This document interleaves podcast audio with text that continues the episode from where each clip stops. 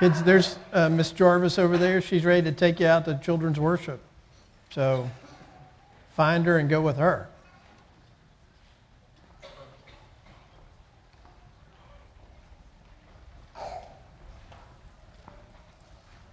So we've been looking uh, this Advent at uh, the sermon that Peter preached uh, there in Acts chapter 3. We're going to continue that today. The text, uh, Acts chapter 3, verses 22 through 26, is in the bulletin uh, and uh, also up on the screens behind me. Acts 3, 22 through 26. It's unusual for me to hear someone behind me when I'm up here, and so and I'm essentially blind in this eye. And so I'm like, there's movement behind me. What's back there? So you never know. So uh, Acts chapter 3, verses 22 through 26. Uh, we're going to look particularly today uh, at, uh, at verse um, 23 and uh, at the issue that uh, Peter raises for us today about the nature of the truth. So Acts 3, 22 through 26. This is God's word. We should hear it and respond to it as such this morning. Moses said, The Lord God will raise up for you a prophet like me from your brothers. You shall listen to him in whatever he tells you, and it shall be that every soul who does not listen to that prophet shall be destroyed from the people. And all the prophets who have spoken, from Samuel and those who came after him, also proclaim these days. You are the sons of the prophets and of the covenant that God made with your fathers, saying to Abraham, and in your offspring shall all the families of the earth be blessed. God, having raised up his servant, sent him to you first to bless you by turning every one of you from your wickedness. Uh, so, this uh, February, we will have lived in, in our house 22 years. Uh, one of the reasons why we bought uh, this house when we bought it is because it had a great tree house in the backyard. Uh, and uh, our kids spent a lot of time in that tree house. It's a great, it's a great treehouse. Now, um, the, the fact is, nobody's played in that tree house that I know of for a long time. And uh, my neighbor who lived next door to me began to complain a number of years ago about the treehouse. When are you going to take it down? It's ugly. It was ugly. Uh, squirrels were using it to sharpen their teeth. Uh, and, you know, when the, the last time the kids were up there, they did kind of graffitiize it and that kind of stuff. So it didn't look that great. But my neighbor, who was a good friend of mine, didn't know me all that well because he should have known, you know, by complaining to tell me to take it down, guaranteed that I'm not taking it down. He's not going to do that just because you said to do it.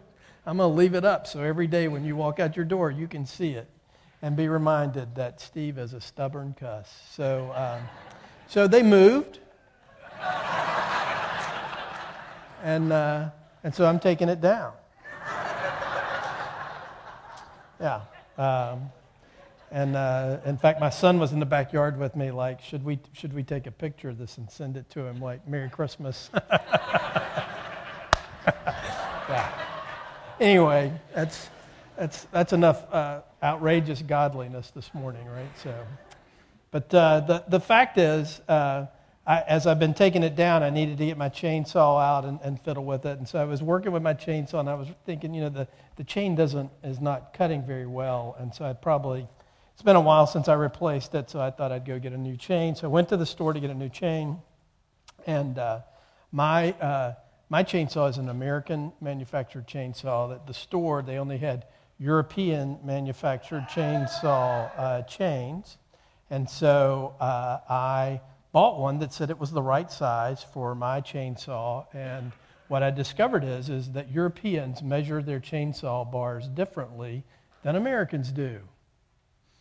Now, I didn't know that. If I'd read the box that would have told me the truth, I could have known that, and I could have saved $25 before I got that out and started fiddling with it. And, and you know, it was, it was a great day yesterday when I'm replacing that because I told Marty, I'm like, you know, this is going to be awesome. I'll be done in no time. Let me just replace the chain. And she comes outside. She's sick. And she comes outside. She's like, I just need to get outside for a minute.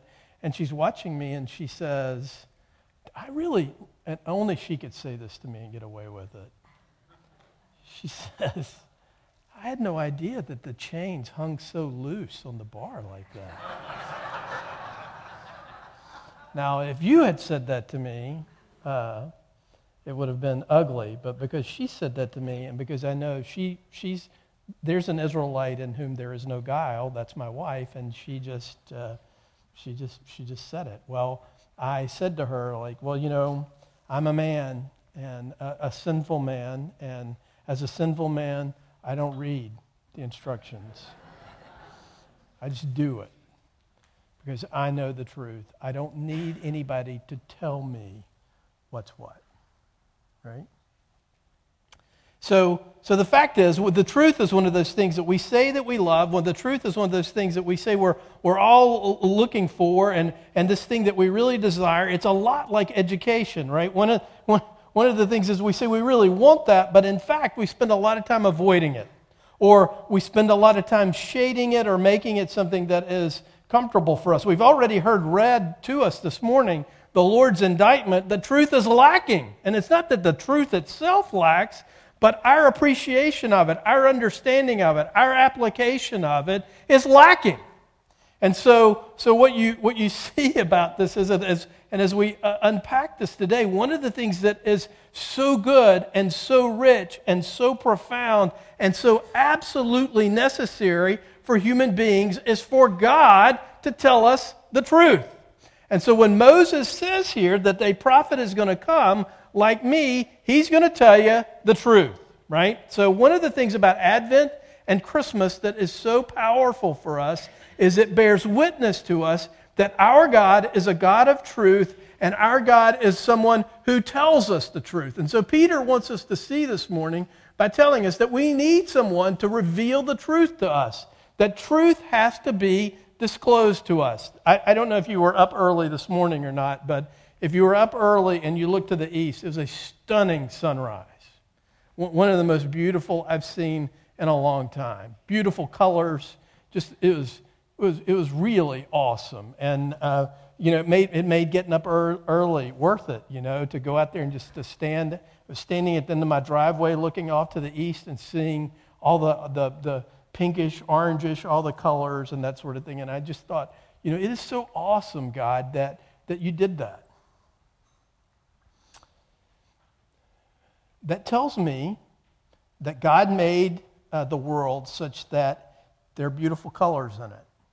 And it also tells me that God made the world in such a way that I have eyes to see it and to, to, uh, to appreciate it, to see not just that, that the, the way the, re, the light is refracted and all of that kind of stuff, but actually see something there that's beautiful, really beautiful, and appreciate it.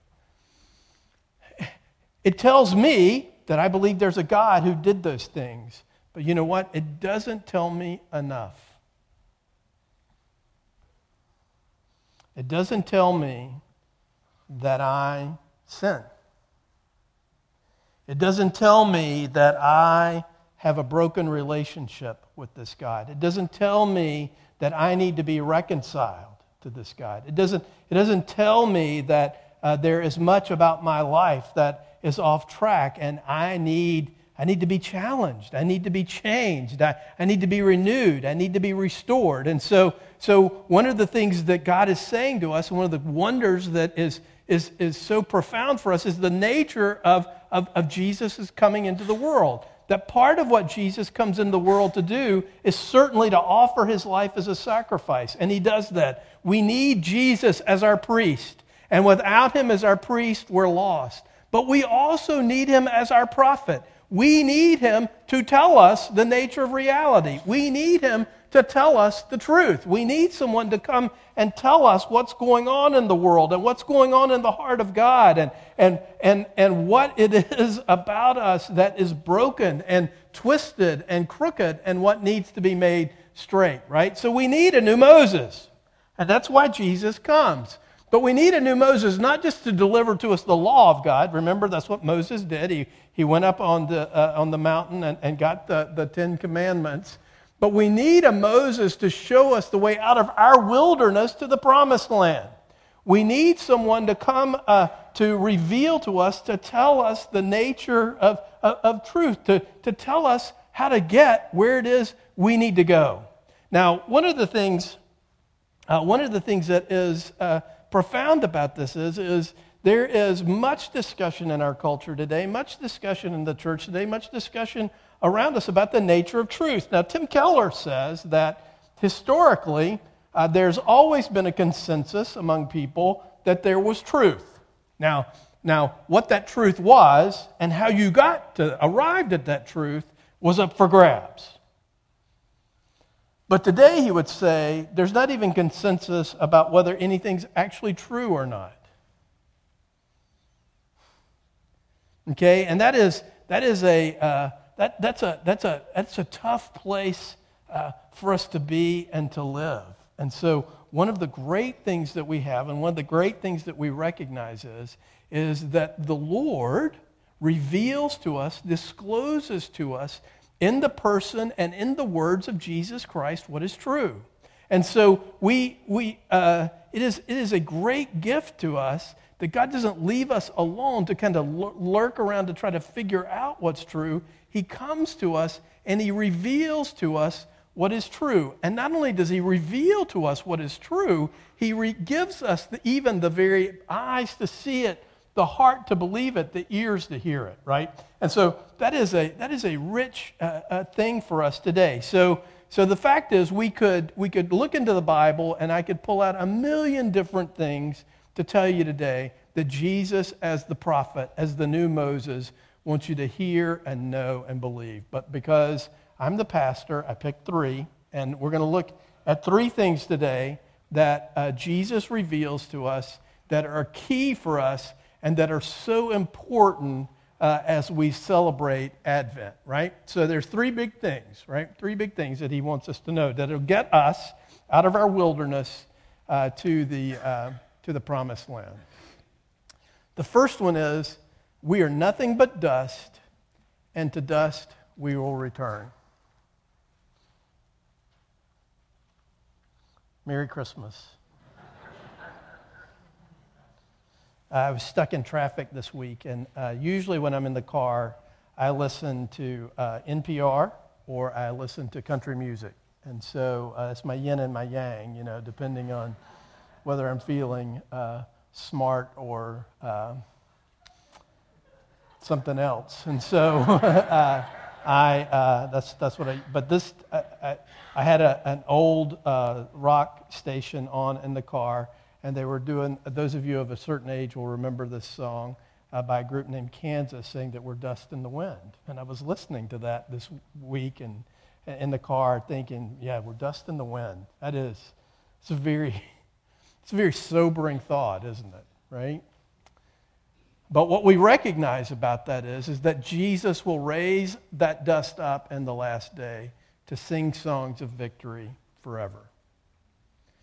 Uh, when I, uh, one of the things that is actually valuable about getting older and having some experience is that younger guys in my profession will often call me and ask me, How do you do this?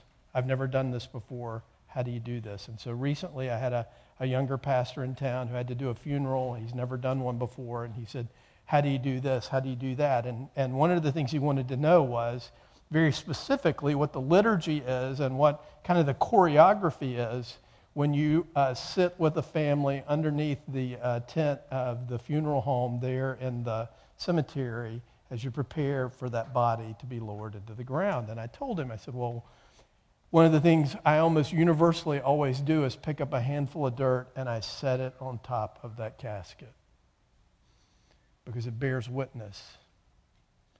It bears witness to this is what we came from, this is what we are returning to.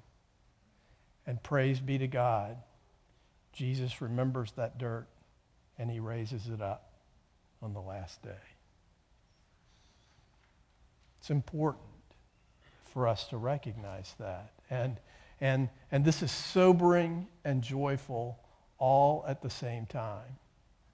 And those of us who, who gather with family and friends over uh, Christmas and Advent, and there are chairs there that are empty now that were once filled with people that we love, that in fact makes this cry that we've sung today for the Lord to come uh, uh, even more profound, right? Because we want to see the truth of, of, of, of the hope that we have in Christ. We want to see the truth of the revelation that Jesus Christ has overcome death. We want to see the truth where, where the, the fact is that, that Jesus will come again and, and death will be killed forever and we'll never have to be concerned or worried about that. And, and, and we'll hear uh, uh, and see the righteousness that Jesus Christ lived and died to give spread over this whole planet, and the glory of the Lord will be so evident and, and clear to everyone. And so it makes it something to us that our heart really desires, that, that we cry out to see that truth,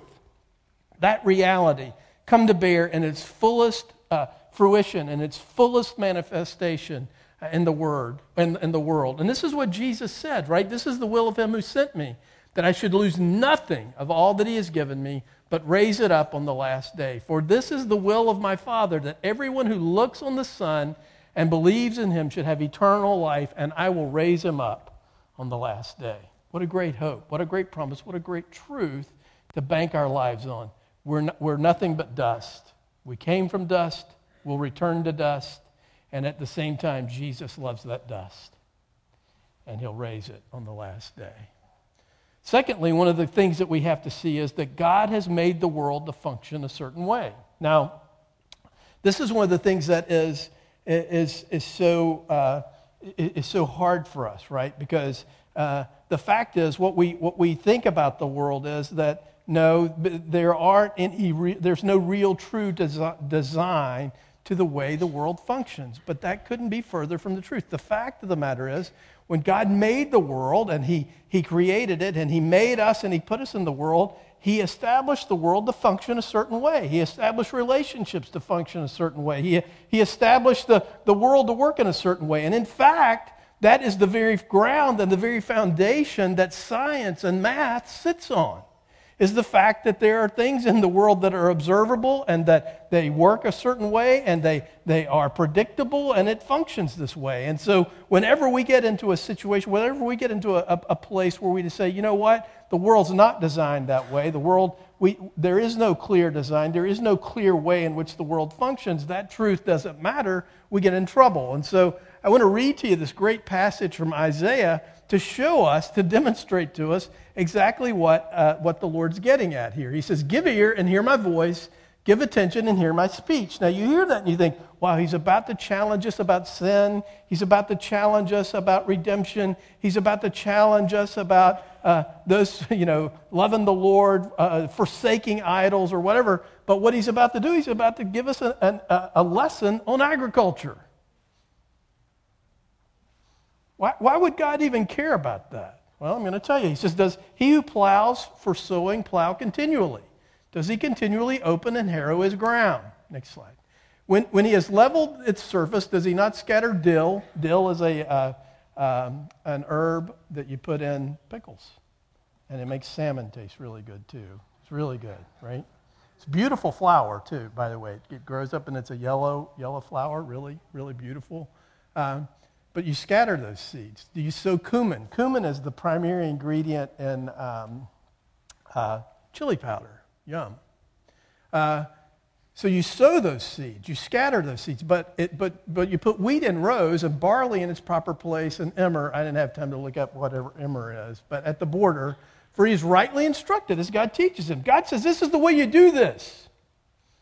And, and, and you do it this way because it works and because I designed the world to function this way. And so when you decide, you know what, we're not going to do it the way you designed it, we're going to do it our way, your, your uh, uh, harvest is going to stink. It's going to be off, right? So dill is not threshed with a threshing sledge, nor is a cartwheel rolled over cumin. The next time you know you're making your cumin, don't roll a cartwheel over it, okay? Come on, y'all. Stop rolling the cartwheel over your cumin. Y'all don't think that's funny. I think that's hilarious. And stop beating out your cumin with a stick. Beat it with a rod. Beat your dill with a stick. Well, I don't know what that's all about. But anyway, dill's beaten out with a stick and cumin with a rod, right? So next slide. Does one crush grain for bread? No, he doesn't thresh it forever. When he drives his cartwheel over it with his horses, he does not crush it. This all comes from the Lord of hosts. Who knew that God cared about dill and cumin and emmer, whatever emmer is, and, and, and those things. He is wonderful in counsel and excellent in wisdom. Oh, what great news that is for us today to know that the Lord set the world to work a certain way, and there, are, there is truth that governs the way these things work. And that is great news for us. And it is a wonderful thing that God gives us the truth about the, how the world works. But not only that, He opens us up to be able to see it and to actually participate in the way in which these things function. Uh, this is, this, this is a, it's a great, it's a, it's a great thing for us to, uh, to think about uh, uh and to unpack. This, um, this week, I, uh, I, I, watched a, uh, a Christmas show on PBS about this lady who's a, a chef down in North Carolina uh, and in rural North Carolina. And they were doing a lot of the stuff that I did as a kid uh, in, uh, to prepare for Christmas. She takes her son out in the woods and he's got a shotgun and he shoots the um, uh, uh, mistletoe out of a tree. And my son is like, that is the craziest thing I've ever seen. I'm like, I did it every year. That's how we got it. He's like, Really? I'm like, Yes. And then, of course, they go out to the farm and it's cold weather. And what do you do when the weather first turns cold in the south? You kill the hogs. And so they did. And he's like, Why don't they skin the hog? They're just scraping the, the hair off of it. I'm like, You don't, because that skin has got some flavor and it's got a layer of fat under it, and it's good. Remember the fat back? That's good. He's like, oh. I said, you know, that's one of the, and, and, and, and they show him cutting the meat up and fixing it and all this kind of stuff. Like, there's a way to do that that's important, that's helpful, that's good. I said, you, you, you know, there, uh, uh, there's something about the wonder of a God who, who has established the world to function in a certain way to work in a certain way so that, so that these things happen. And we get to discover it and we get to see it and we get to understand it and we get to work with it and we get to live in a world that functions that way. That is a great uh, uh, help to us to know that our God's not just concerned about our morals or not just concerned about our spiritual lives, but He is also concerned about our flourishing and figuring out how to make the world work and how it is supposed to function to bless us. Now, the, the, the, uh, the third one, okay, and, and, this is the one that's most important out of the, these two, is that is that not listening to the new Moses is a big, deadly mistake.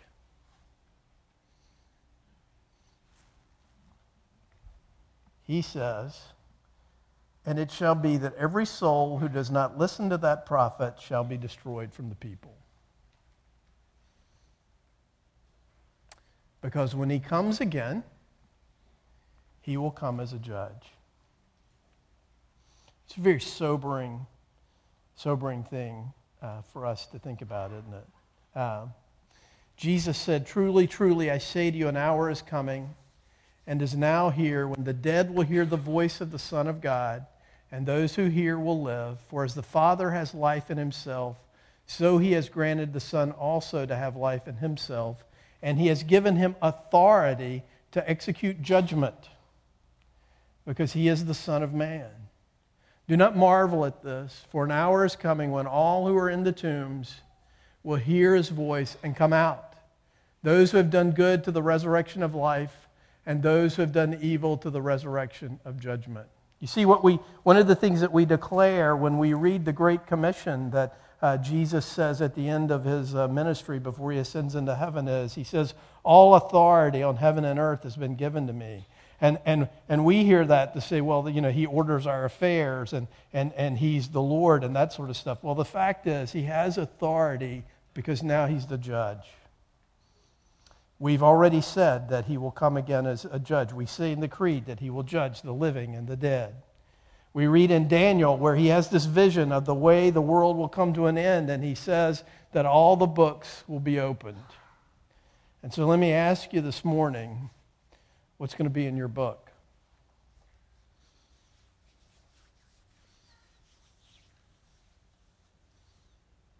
Well, I know what's going to be in my book. A lot of temper tantrums, a lot of anger, a lot of frustration, a lot of faithlessness, uh, a lot of stubbornness, uh, a lot of uh, unwarranted and uh, um, ungodly desire, right? And, and, and it's, so, it's, it's so alarming to hear this and to see this, and so, so terrifying, and, and, and, and rightly so. Because most of the time, when we think about judgment and we think about going to court, I, uh, people will come to me often and say that they're going to go to court to do something, or they're going to go to court because they're so convinced of the rightness of their case. They're absolutely certain they will win. And, and I will say to them, well, you know, at least 50% of the people who come out of court don't come out as winners. Um, and, and you're placing your uh, destiny, your this decision into the hands of a judge.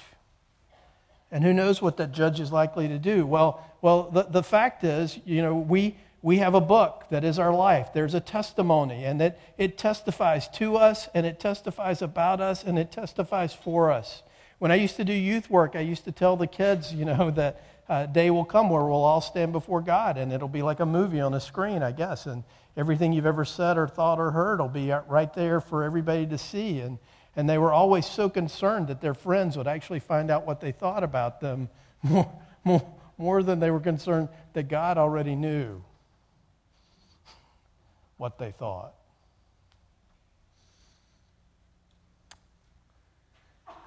So, what are we supposed to do about this?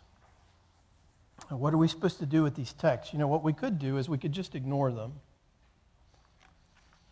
Uh, and what we could do this morning is we could just think, you know, the, the fact is that uh, this has nothing to do with me, when in fact, uh, Jesus is pretty clear that he's going to judge everybody.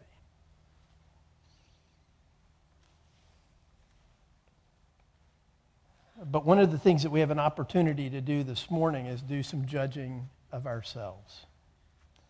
Um, in fact, let me read to you uh, the words of institution to help us begin the process of judging ourselves this morning. Paul writes to the church in Corinth For I received from the Lord what I also passed on to you. The Lord Jesus, on the night he was betrayed, took bread. And when he had given thanks, he broke it and said, This is my body, which is for you. Do this in remembrance of me. In the same way, after supper, he took the cup, saying, This cup is the new covenant in my blood. Do this whenever you drink it in remembrance of me. For whenever you eat this bread and drink this cup, you proclaim the Lord's death until he comes. There's, there's more to this passage. Verses 27 through 32 says, Whoever, therefore eats the bread or drinks the cup of the Lord in an unworthy manner will be guilty concerning the body and blood of the Lord. Let a person examine himself then, and so eat of the bread and drink of the cup. For anyone who eats and drinks without discerning the body eats and drinks judgment on himself. That's why many of you are weak and ill, and some have died. But if we judge ourselves truly, we would not be judged. But when we are judged by the Lord, we're disciplined so that we may not be condemned along with the world. So, what I'm going to say to you this morning and what I'm going to urge you to do is as you come to the table to look at it, not just as a place where you gather with the Lord's people, which you certainly do, not, not just an opportunity this morning to, as Paul says to us, proclaim the Lord's death until he comes. I'm asking you this morning as you prepare to come to the table to judge yourself.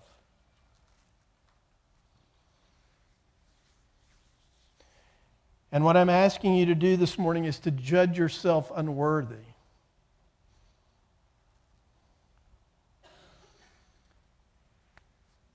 And as you judge yourself unworthy, to gain the worthiness of Christ.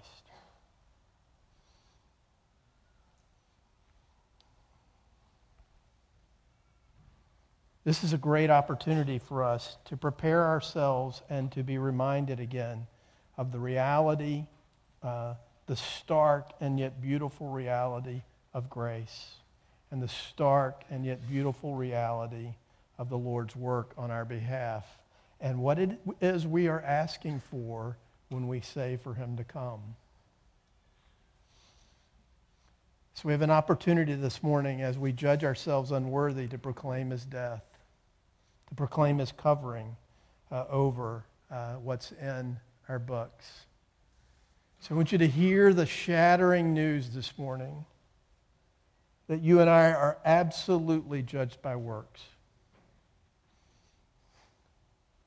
Now, that's probably startling. Right? Maybe you've heard that we're not judged by works, but that's false. In fact, we're saved by works. The question is whose works?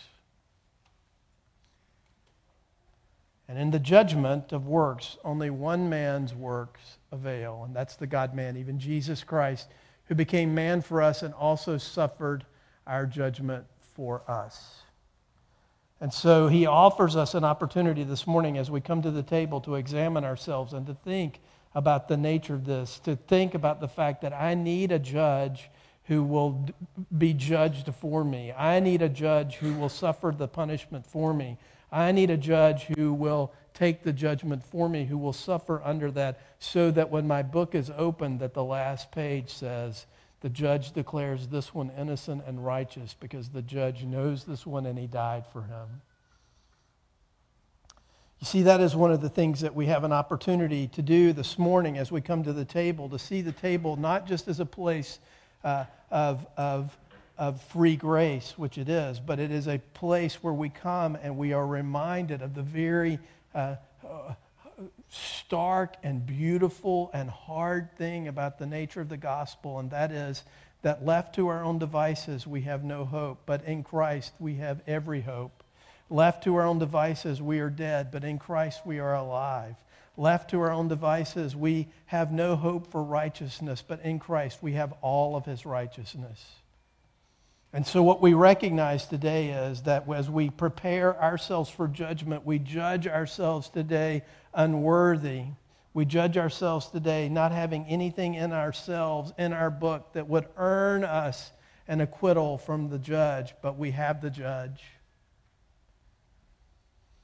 We have his life, and we have his perfect record.